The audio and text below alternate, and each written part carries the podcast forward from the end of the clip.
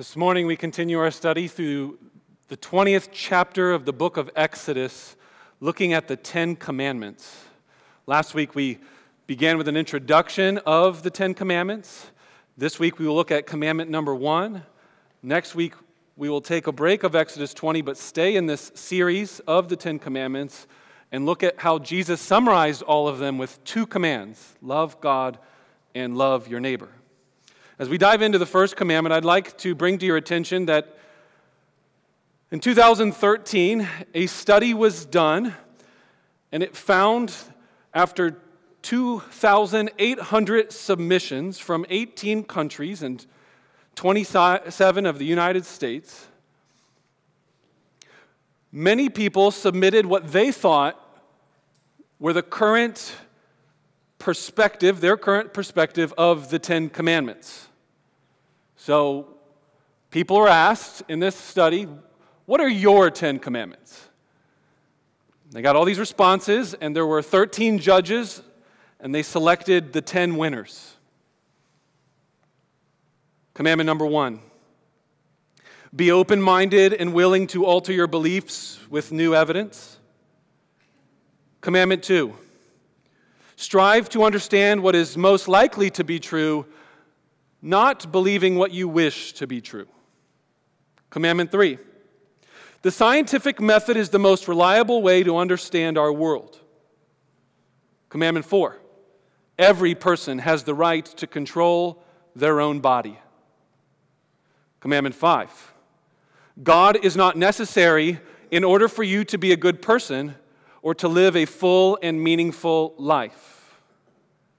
Commandment six: be mindful of the consequences of all your actions and recognize that you must take responsibility for them. Commandment seven: treat others as you would want them to treat you and can reasonably expect them to want to be treated. Think about them from their perspective. Commandment eight: we have the responsibility to consider others, including the future generations. Commandment nine: there is no right way to live. Commandment ten: leave the world a better place than you found it, or who really cares, because there's really no right way to live. These are what are called the ten non-commandments. This is what men came up with. If you would, let's turn our Bibles to Exodus chapter twenty, found on page sixty-one in the Black Bibles. Let's read yet again what God came up with. See how these contrast with these ten non-commandments. Exodus chapter twenty, starting in verse one. And God spoke all these words, saying, I am the Lord your God, who brought you out of the land of Egypt, out of the house of slavery. You shall have no other gods before me. Shall not make for yourself a carved image or any likeness of anything that is in heaven above, or that is in the earth beneath, or that is in the water underneath the earth. You shall not bow down to them or serve them, for I, the Lord your God, am a jealous God, visiting the iniquity of the fathers on the children to the third and fourth generation of those who hate me, but showing steadfast love to the thousands of those who love me and keep my commandments.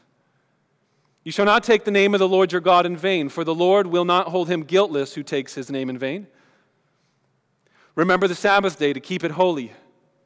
Six days you shall labor and do all your work, but the seventh day is a Sabbath to the Lord your God. And on it you shall not do any work, you or your son or your daughter, your male servant or your female servant, or your livestock, or the sojourner who is within your gates. For in six days the Lord made the heaven and earth, the sea, and all that is in them, and rested on the seventh day. Therefore, the Lord blessed the Sabbath day and made it holy. Honor your father and your mother, that your days may be long in the land that the Lord your God is giving you. You shall not murder. You shall not commit adultery. You shall not steal. You shall not bear false witness against your neighbor. You shall not covet your neighbor's house. You shall not covet your neighbor's wife, or his male servant, or his female servant, or his ox, or his donkey, or anything that is your neighbor's. Have you had them memorized yet? We have a few more weeks. I'd encourage you to work on memorizing all Ten Commandments. That way, as last week, if someone were to ask you, Well, what are the Ten Commandments? You might actually be able to name them off.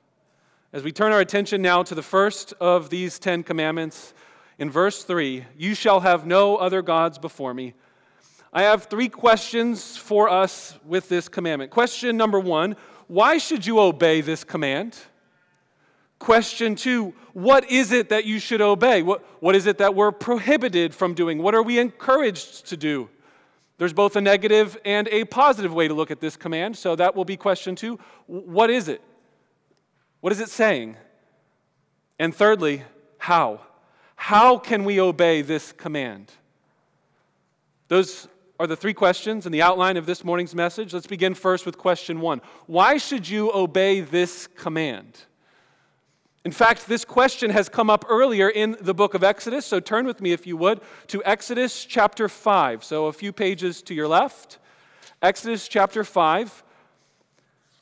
This question is asked by a man named Pharaoh. He's the king of Egypt.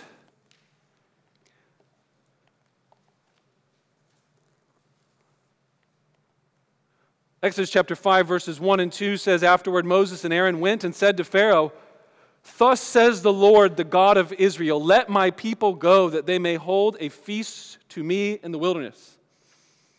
But Pharaoh said, who is the Lord, that I should obey his voice and let Israel go? I do not know the Lord, and moreover, I will not let Israel go. You see, the question's already being asked in the book of Exodus before you get to the Ten Commandments. Who's the Lord? Why should you obey his voice? Why not obey any of the other gods of Egypt? Why should I obey this God? I don't know this God. We have plenty of other gods. And so they did. And the answer God gives as to why Pharaoh should obey the voice of God is ten plagues. John Walton is a professor at Wheaton College here in the Chicago area. He has done extensive work on ancient Near Eastern history, so you can get some of the background of Old Testament books like Exodus. In his overview book of the Old Testament, he has a very helpful chart that says this.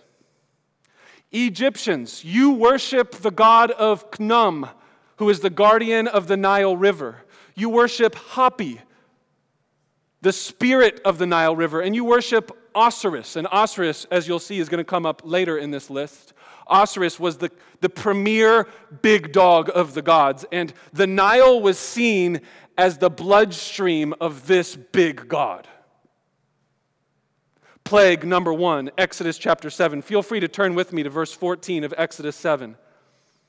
Then the Lord God said to Moses, Pharaoh's heart is hardened. He refuses to let the people go. Go to Pharaoh in the morning as he is going out to the water. Stand on the bank of the Nile to meet him, and take in your hand the staff that turned into a serpent. And you shall say to him, the Lord, the God of the Hebrews, sent me to you, saying, let my people go, that they may serve me in the wilderness. But so far you have not obeyed. Thus says the Lord, by this you shall know that I am the Lord. Behold, with the staff that is in my hand, I will strike the water that is in the Nile, and it shall turn into blood. The fish in the Nile shall die, and the Nile will stink, and the Egyptians will grow weary of drinking the water from the Nile. I don't know who this Lord is. Who, who's this God of the Hebrews, that I should obey his voice? Why don't I obey my gods who guard the Nile River? Let me tell you why. Those gods are worthless. Watch what I will do. This you will know that I am the Lord. Plague number two. The Egyptians worship Heget, the frog-shaped god. Hmm, interesting.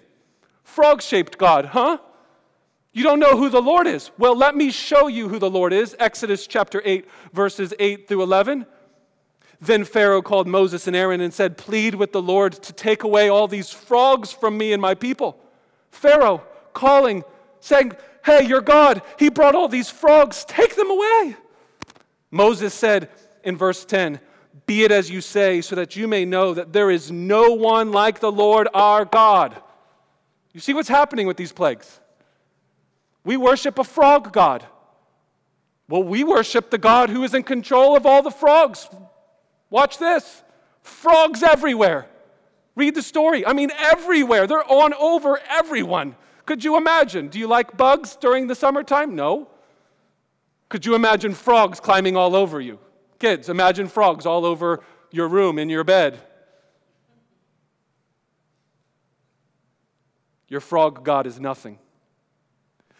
I'm doing this so that you will know there is no one like the Lord our God, Yahweh. The Egyptian worshipped Hathor, who was in the form of a cow. She was a mother goddess. They worship Apis, who was in the form of a bull and was a symbol of fertility. They worshiped Mnevis, who was a sacred bull. Look at Exodus chapter nine, verse four. The Lord will make a distinction between the livestock of Israel and all the livestock of Egypt, so that nothing that belongs to the people of Israel will die. God brings death to a bunch of cows. You worship a bunch of bulls and cows? Well, watch what happens to the cows of Israel and the cows of Egypt. Where are they now? The Egyptians worship Seth, the protector of the crops. Exodus chapter nine, verses thirteen and fourteen. Thus says the Lord, the God of Hebrews, let my people go, that they may serve me. For this time I will send all my plagues on yourself and on your servants and all your people, so that you will know that there is no one like me in all the earth. And then in verse twenty-four, it says there was hail and fire, flashing continually in the midst of the hail, very heavy hail, such that had never been in all the land of Egypt since it became a nation. The hail struck down everything that was in the field on the land of Egypt, both man and beast, and the hail struck down every plant of the field and broke down every tree of the field. Only in the land of Goshen, where the people of Israel were, there was no hail. Well, uh, Seth, where'd you go, buddy? Protector of the crops.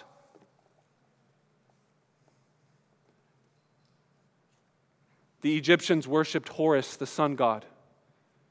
And in the ninth plague, in Exodus chapter ten, the Lord said to Moses in verse twenty-one, stretch out your hand toward heaven, that there may be darkness over the land of Egypt, a darkness to be felt. So Moses stretched out his hand toward heaven, and there was pitch darkness in all the land of Egypt for three days. They did not see one another, nor did anyone rise from his place for three days, but all the people of Israel had light where they lived. Where's Horus, the sun god, now? And finally, remember I mentioned? They had a big, big dog god, the chief of all the gods of Egypt, Osiris. He was the special god to Pharaoh, and he was called the giver of life. And the tenth and final plague comes in Exodus chapter eleven, verses four through seven. Moses said, thus says the Lord, about midnight I will go out into the midst of Egypt, and every firstborn in the land of Egypt shall die, from the firstborn of Pharaoh who sits on his throne, and to the firstborn of the slave girl who is behind the handmill, and all the firstborn of the cattle. There shall be a great cry throughout all the land of Egypt, such as there has never been, nor ever will be again, but not a dog shall growl against any of the people of Israel, either man or beast, that you may know that the Lord makes a distinction between Egypt and Israel. Do you think if you were reading or hearing the book of Exodus and you got to chapter twenty, that you would have got the point of the first commandment? You shall have no other gods before me. I am the Lord your God who brought you out of Egypt, where there were all those gods. How well did those gods support the Egyptians? There is one true God. Pharaoh asked, who's the Lord that I should obey his voice? And in Exodus chapter fifteen, verses eleven and twelve, after they pass through the waters of the Red Sea, they start singing and celebrating, who is like you, O Lord, among the gods? Who is like you, majestic in holiness, awesome in glorious deeds, doing wonders? You stretched out your hand and the earth swallowed him. Who is like the God of Israel? Isn't that what we've been singing and celebrating? How great is our God? Who, who's like the God of the Christians? Who's like the God of the Bible? There's no one like him. Why should you obey him? Because who else are you going to obey? Who else will you give allegiance to? Who else is worthy of your obedience? Who else gives a law that's worthy of your allegiance? This is why in our Old Testament scripture reading we read from Isaiah forty-five, I am the Lord and there is no other. I, the Lord, speak truth. I declare what is right. There is no other God besides me. A righteous God and a Savior. There is none besides me. The reason you should obey this command is because there's no one else to obey. And remember what we said last week. I want to remind you this every single week. The reason you should obey this command is because this command is to set you free. This command is for free people who have already been set free. This command is not for you to obey for your salvation. This command is for people to understand who God is. He's alone and He is one. So God's laws are not about putting shackles on you, about restricting you from your fun and your good and your enjoyment. They are to help set you free. Some commentators have said God is not just trying to get Israel out of Egypt. He is trying to get Egyptian ways out of Israel.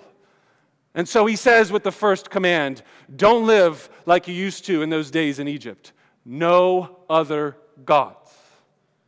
Immersed in pluralism, surrounded by idols and false gods, physically slaves, spiritually broken and subjected to spiritual slavery. God says with this first command, have no other gods. I want to set you free from these false gods. So if you want to be set free this morning, if you want to live as a free person, if you want to live the way God made you to, or if you want to continue to choose slavery, let's look at our second question. What is it that we should be obeying? What is this command saying? What is its narrow sense? What is its broad sense? What does it mean to have no other gods before me? In the narrowest sense, it means that you should believe that there is one God. Without faith, it is impossible to please God, for whoever would draw near to God must believe that He exists. Starts there. You want to please God? You want to obey God? The first thing to do is to believe that He exists and that there's only one of them and that no one else is a God. This rules out atheism. It rules out polytheism. It rules out agnosticism. Well, I don't know what the God is. Well, I believe there's a God, but I don't know. No, here's who He said He is. He's the Lord God. He gives us a personal name. He tells us who He is. We don't have to wonder. Agnosticism, ruled out. Atheism, ruled out. Now, I thought about this for a second. Atheism is certainly an attack against the first commandment, isn't it? Most of you here, I would imagine, are Christians. You've come to worship God. You've sang to God. You believe there is a God. So why talk about atheism? Furthermore, a recent survey said ninety-seven percent of people believe in God in the United States. So even though atheism seems like they make a lot of noise, they talk a lot, they're in the media. Recent studies say only about three percent of Americans actually believe there is no God. My guess is that part of the reason is because people see right through those contradictions that atheists believe. And so I want us to take just a second to help you all, because I know, as a pastor of this church and in ministry, sometimes we question, like, is this all true? Like, are we just wasting our time? Is there really a God? Does God really exist? Atheism is full of so many contradictions that it's a contradiction in and of itself. Some of you might believe that God exists today and you can't hold atheism because you've just always grown up in a religious home, and if you wanted to just be honest with yourself, it's just all you've ever been taught and it's all you've ever believed. And honestly, I think that's a good reason. Your parents were telling you the truth. You should believe them. Some of you might believe that God exists because you see the beauty and the complexity and the splendor of the created world, and you're like, there's no way this is accidental. There's just no way. There's got to be a God. Some of you, you think that something miraculous has happened in your life, and maybe something has, and there's just no other way to explain the events in your life other than saying, God. There has to be a God. How else do you explain this? And I think all of those are great reasons for you to believe in God, but there's a better reason. It's that he's true. He really does exist. The other things I just mentioned are just more your personal feelings about it. Well, I feel this way, and I think this has happened, so this is just the best explanation. The best reason is because God really does exist. So, atheism will say some things are right or wrong, but if you ask them, press on them, what basis? What basis does someone have to say that something is right or wrong if they don't believe in God? They might say murder is wrong, we should not kill one another. But is that actually following at the premise that everything was just accidental? There's no God governing the universe, and we're doing survival of the fittest, so we should probably kill off all the elderly and those who are handicapped and anybody that's just sucking resources. If we're really survival of the fittest, let's be consistent with our views. But no, you say murder's wrong. Why? They might respond, well, everybody just knows it's wrong. You shouldn't do it. Everybody knows it's wrong because everybody that you know has been surrounded by a community of people, especially here in the United States, that have been heavily influenced by the Ten Commandments. Remember last week? Everybody's grown up in a worldview that believes in a God. ninety-seven percent of Americans still believe in it. And so you have for your whole life, if you're speaking to an atheist, you can tell them, for your whole life, you've been surrounded by monotheism and a belief in a God. And you've been taught that things are right or wrong because of God.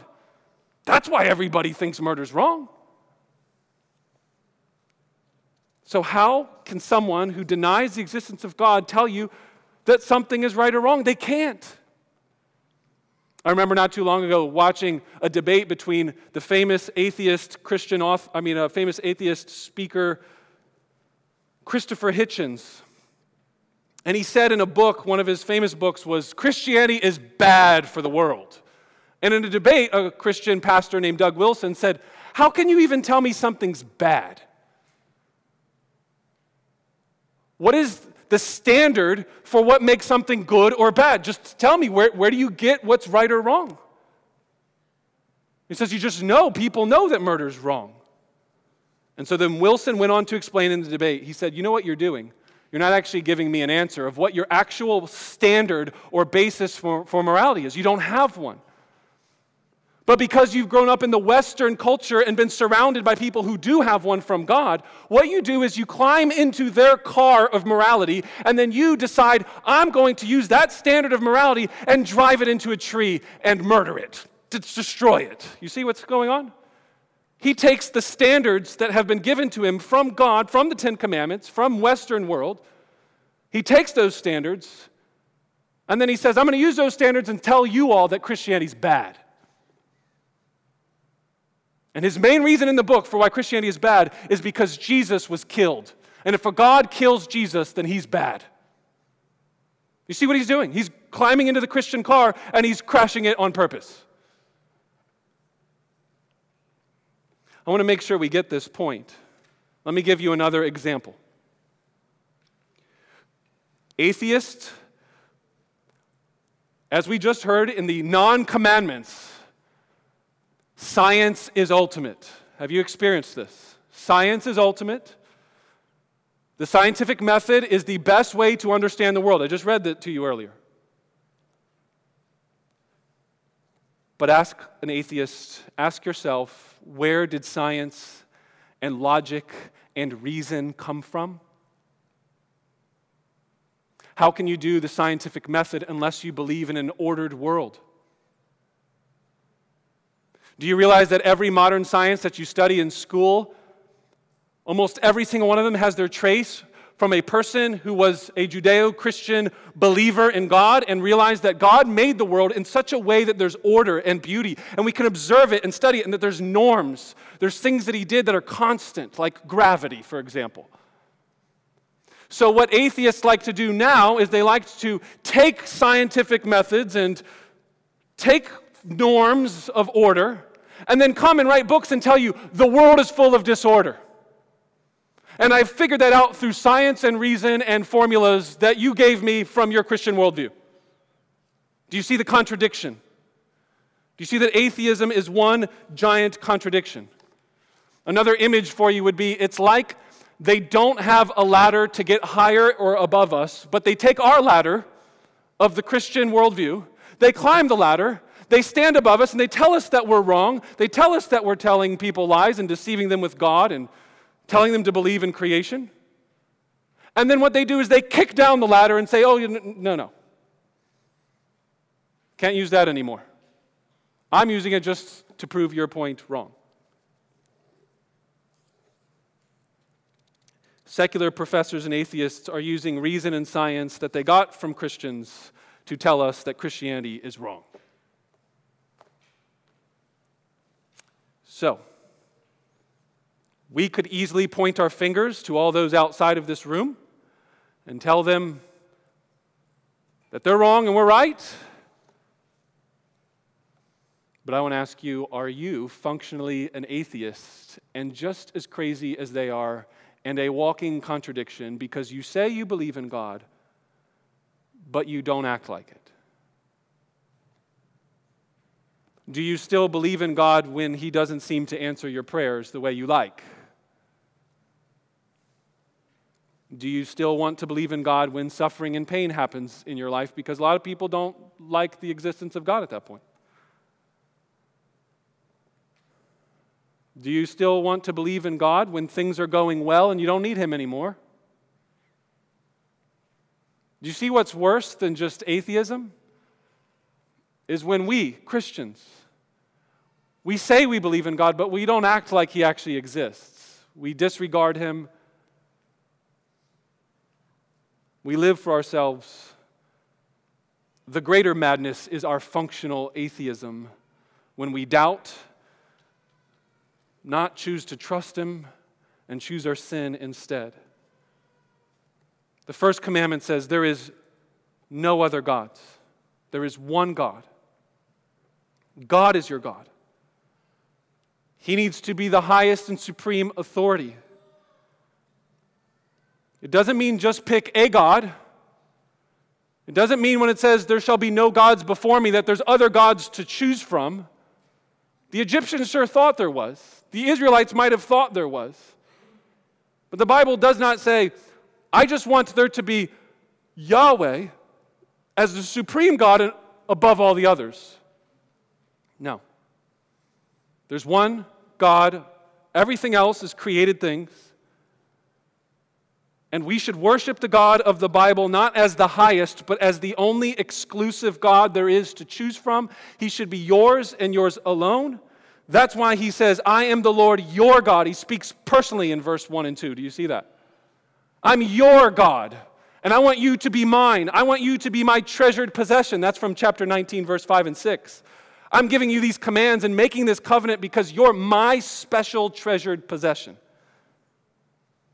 He's making a covenant. So imagine a wedding is happening here in Exodus nineteen through twenty-four. Vows are being made. Promises are being made. And He's saying, I want you to stand before me with no one else. Have you gone to a wedding where the bride brought up another lady with her and said, yeah, I'd like us to marry two people to you today? That normally doesn't go so well. Could you imagine, guys? Down comes the bride, and it's not the father holding, it's two women. Whoa, whoa, whoa, whoa, I just want one. That's what this phrase, before me, in my presence. No, no, no, I'm making a covenant now. This is like a wedding ceremony, and I do not want you to bring anyone else with you. Exclusive love and devotion and obedience to this God only. That's the negative side of it. But make sure you understand the positive side. You get God. He's yours. He wants to be yours exclusively, but that means you get to have Him exclusively. He wants you. He desires you. He wants to be fully devoted to you so that you could be fully devoted to him. Most people are okay with you believing in a God. They will tell you, good for you. That's great. I'm glad that helps you. You go to church on Sundays and read your Bible. Meet throughout the week with Christians. If that's what works for you, hey, go for it. What they don't like is when you say, no, this is your God too. That's really offensive, isn't it? That they need to put off every other God or idol, every other allegiance, affection, love, and exclusively choose Jesus Christ, the God of Israel. So you have to make a decision. That's what this command is asking you. Make a decision. You will have no other gods before me. Decide. Am I your God?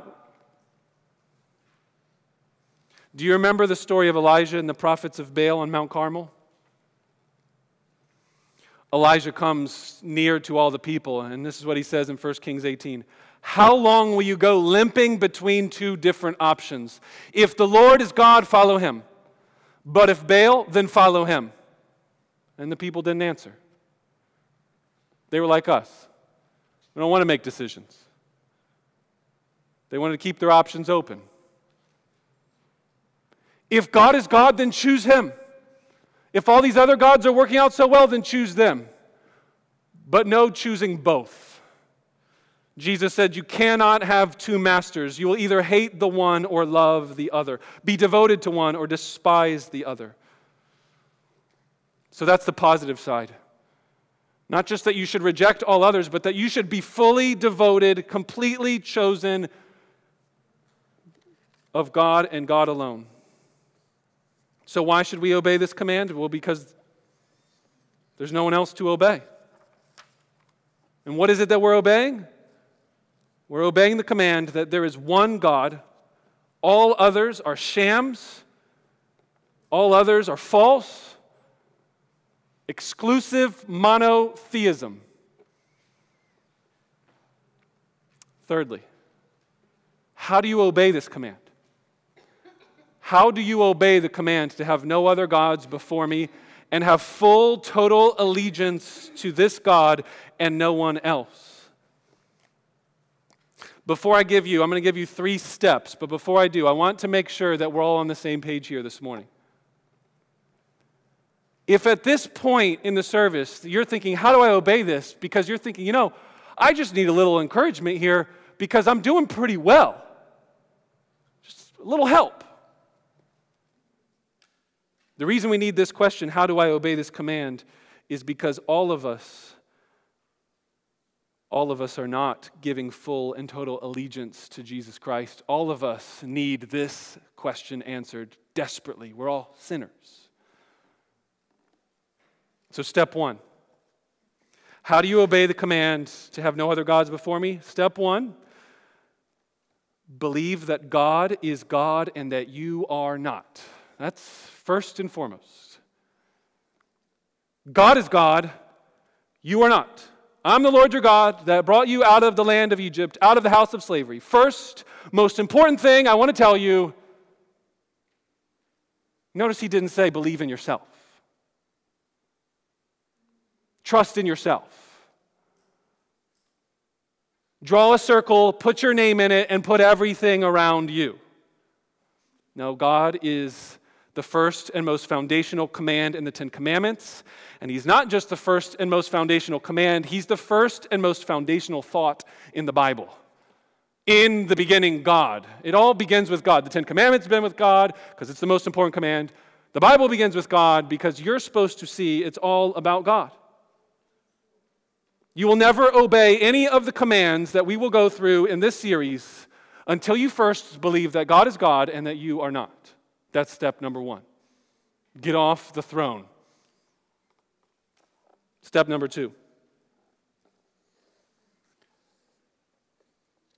Realize that Jesus Christ, believe that Jesus Christ is the one true God that we're talking about.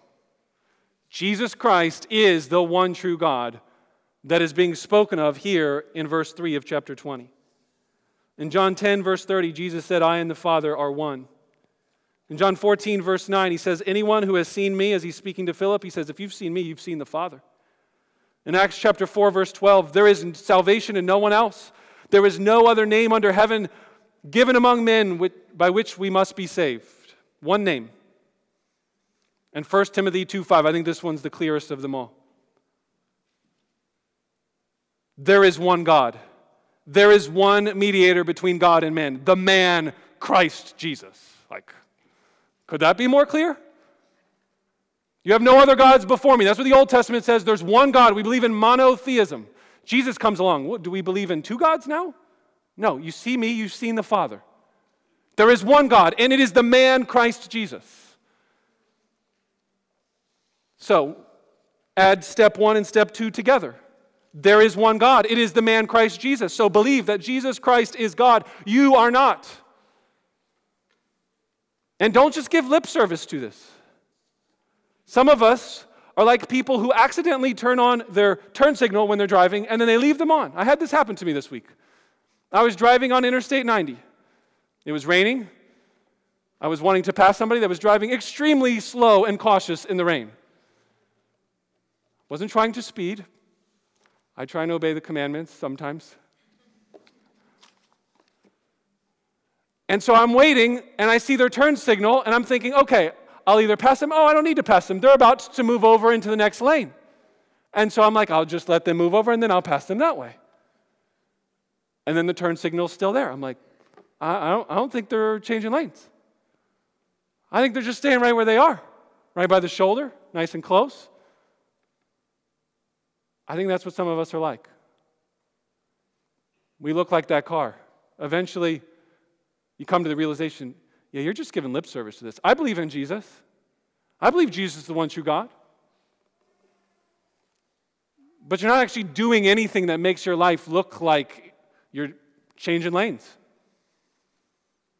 You come on Sundays and you got your turn signal on. I'm turning. I'm going to repent. I'm going to turn away from my sin. I'm doing it. I'm going to listen to you this time, Pastor Phil. I'm going to get good counsel. I'm going to actually obey the Bible. Nope, you're just doing your turn signal. You don't have any intention to really changing lanes.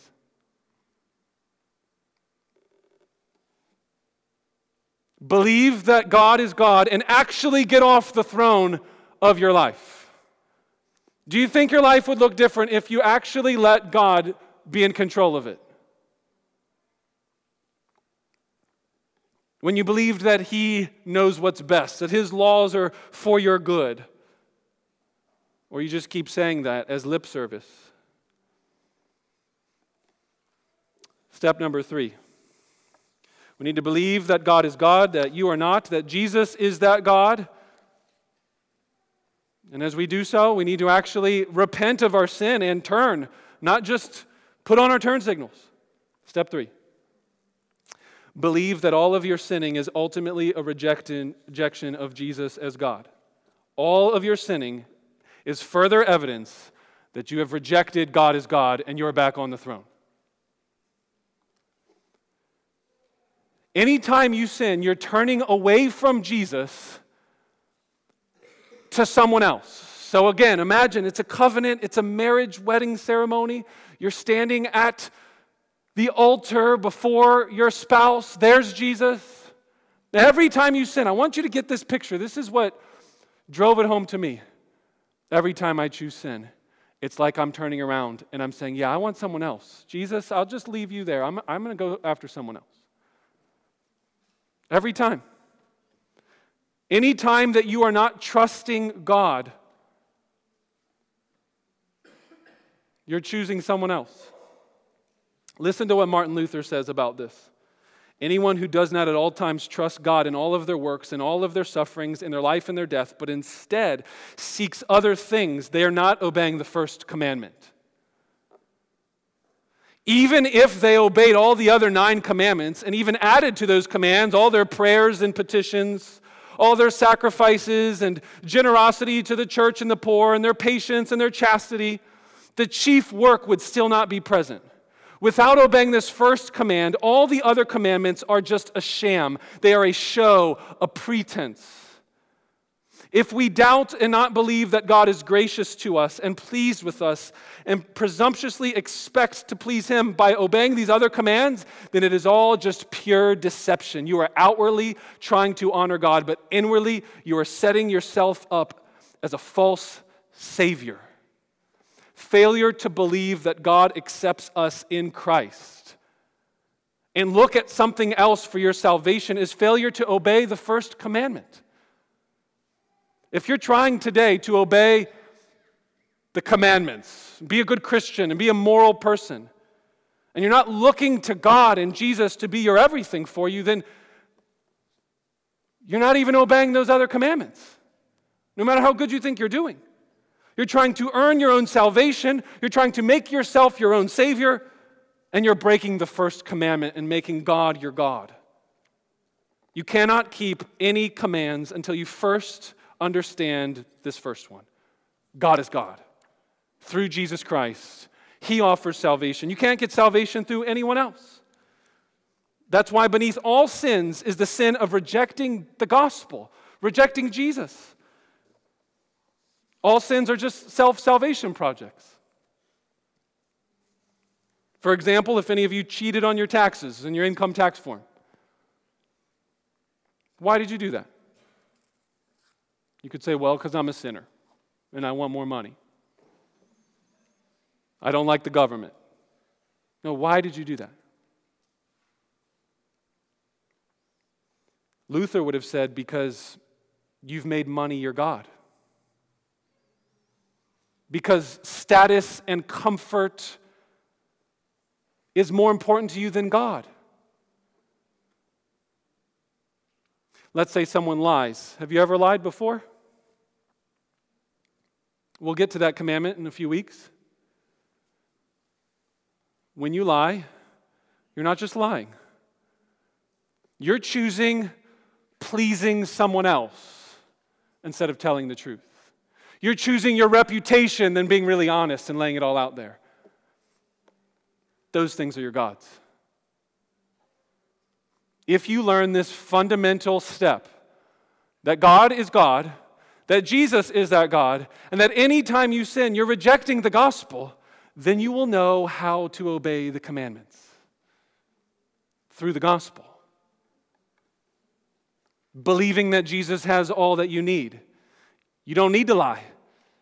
Your reputation does not need to be fixed. It already has been. You don't need more money. You have all of the treasures of heaven and earth in your inheritance because you are the brother of Jesus and the son and the daughter of the God who created everything. What do you need money for? But every time you sin, every time your hands or your heart sins, you're saying, I don't believe Jesus is those things. I don't believe his promises to provide those things in the future. I don't believe he's those things for me now in the present. You don't believe that Jesus is your everything. You don't believe what you just sang. How great is our God? No, he's not that great. I like this more. So the antidote is every single day, every week, we come before one another and we tell you, Jesus is great. That's the antidote. That's how you obey the commandments.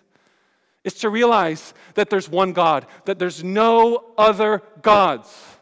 Don't put anything else before him. And when he becomes that God on the throne and he's worthy in your eyes, then these other things, you're not going to worry about your reputation because you're a child of the King. You're not going to worry about your finances as much because you have a full inheritance. You're not going to worry about your intimacy and your relationships with the opposite sex, because you realize it's just a temporary foreshadowing of my marriage with Jesus. Do you see how this works?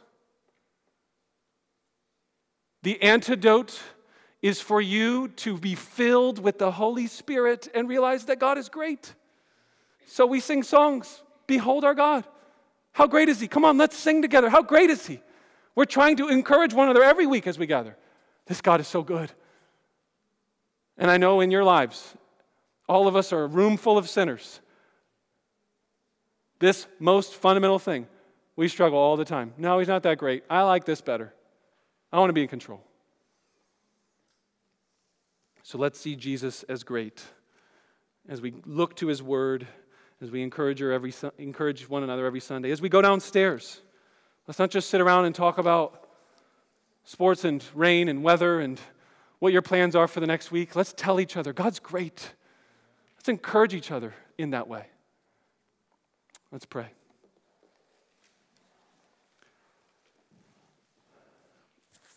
Our gracious God and Heavenly Father, we give you thanks now for how good you are. We give you thanks for being great, and that nothing we can say will add to your greatness. Nothing we can do will take away your greatness. You are who you are. We thank you, God, that you've revealed yourself to us, that we can know your greatness. We thank you that you love us so much that you command us. What a command of love this is. How thankful we should be that you give us commands to stop choosing worthless idols and choose you. All that will do is satisfy our longing hearts and our souls that are thirsty. God, we're so thankful that you would love us this way and give us these commands and begin them so clearly. So our prayer is that as we go from here, as we sing these next two songs, God, our prayer is that we will not be lip service Christians.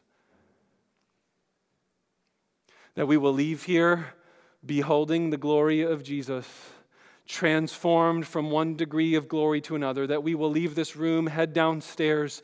We will speak of your greatness. We will tell the nations of your greatness. God, make us like that through your Spirit, because we have been so deceived to make so many other gods. I pray this in Jesus' name. Amen.